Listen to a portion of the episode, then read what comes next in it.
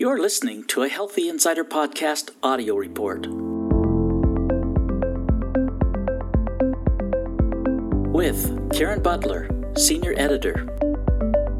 This Healthy Insider audio report is underwritten by Deerland Probiotics and Enzymes. The global market for probiotics with foods and supplements together hit $43.8 billion in 2018 and is estimated to reach $77 billion over the next seven years, according to data from IPA, the International Probiotics Association.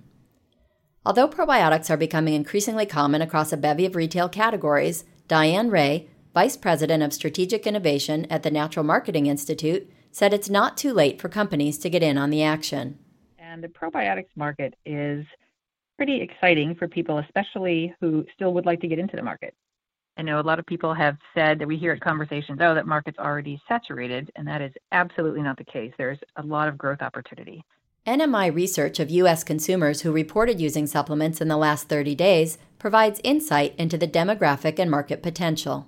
The target consumer for probiotics, uh, based on the current user, right, is interesting because they tend to be a more educated consumer, a slightly higher income consumer, and people who are already invested in health and wellness which means they're primed for all kinds of things. So if you don't have a probiotic in your portfolio, this is a perfect time to add one. And one is probably not enough, but one is certainly a place to start.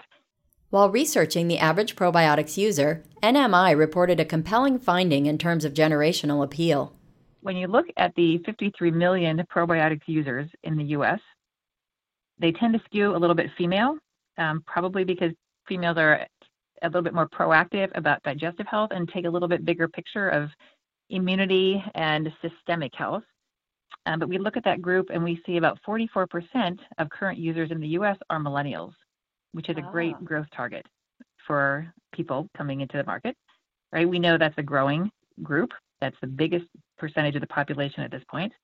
We have about 19% of users are Gen X, and about 31% are boomers. So you've got both ends of the scale there. You've got the aging population uh, who are proactive about their health, and you've got the kind of up and comers. And the potential for market growth doesn't stop there. Yeah, and the other interesting part about these users is 40% of these users have children in their household under 18, which really opens the door to uh, children using probiotics as well. As with any product category, formulating with probiotics involves unique considerations. I asked John Davidson, Director of Innovation and Education at Deerland Probiotics and Enzymes, what types of misconceptions are prevalent among those newer to the space. Yeah, I think maybe one of the major ones is, uh, you know, people that are a little bit less knowledgeable and maybe just assume that all probiotics are basically the same. Uh, that's not really the case. You know, there's some really important distinctions that can be made between various organisms and, and even within the same genus and species, you have strain specificity now that's becoming more and more um, evident.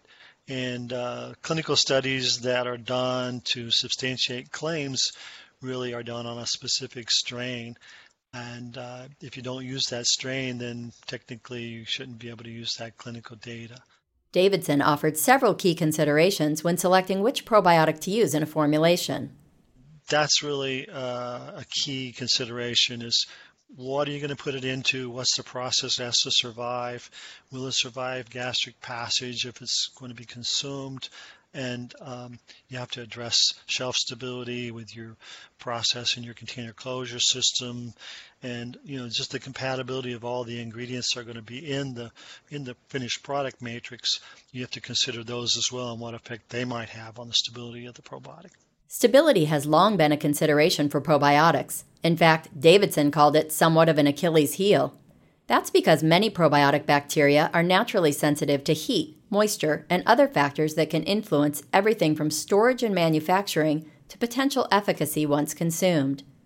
Advances facilitating the use of spore forming bacteria in products brought another option, one that greatly inspired innovation, particularly in foods and beverages.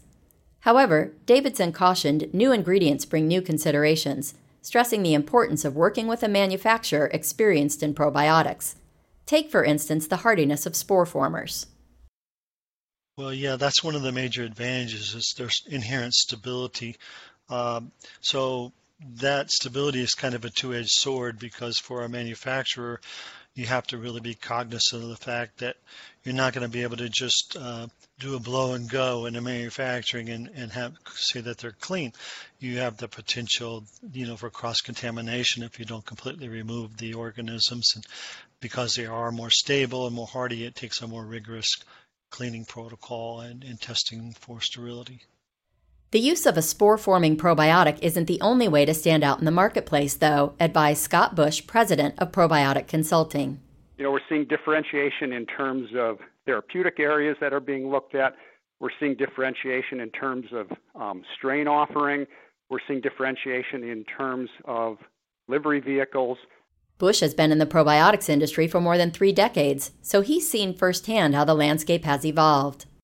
Yeah, there's been there's been a number a number of changes. I mean, probably the first one and, and the biggest one is is the clinical documentation behind probiotic formulations. When I first got into the industry 30 years ago, there was very little science, and, and a lot of the science that was done was pretty basic and not necessarily done in randomized controlled trials. So, so we've definitely seen you know a vast improvement in both the quantity of science and the quality of science that's done.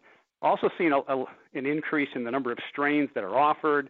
We've seen, in some cases, large increases in the potency of strains that are offered. When I first got in the industry, you know, most formulations were one, two, or three strains with a potency of, you know, one to five billion. Now, now we see we still see single strain formulations, which are very effective, but we also see multi strain formulations up to as many as 14, 16, 20 strains. We see potencies that go up uh, into the hundreds of billions. I asked Davidson what he thought some of the most important starting points were for companies considering the development of a probiotic formulation. Well, maybe some of the things we already mentioned, you know, uh, the science and how important that is to have scientifically substantiated data to support your claims.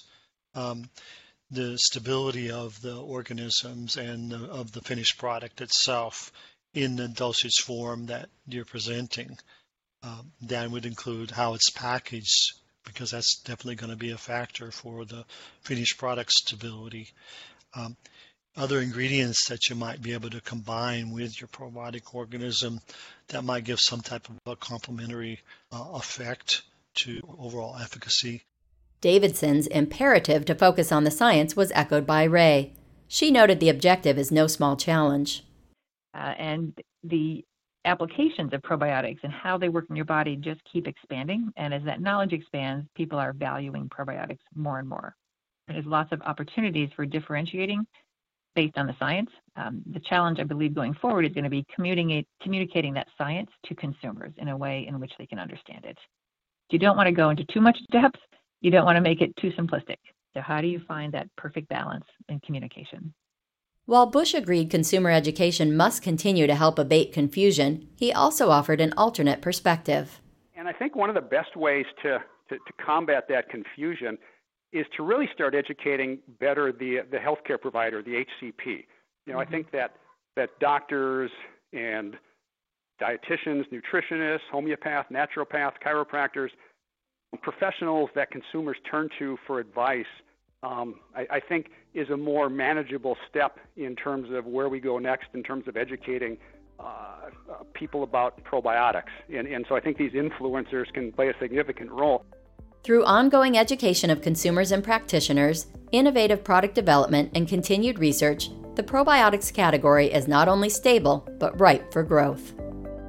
For more award winning podcasts from industry experts, go to insider.com and click in the podcast section. You can also find us on Apple Podcasts or Google Play by searching Healthy Insider Podcast. Hit subscribe to never miss an episode. To join the conversation about the health and nutrition industry, leave a comment on the podcast's Twitter, Facebook, or SoundCloud account.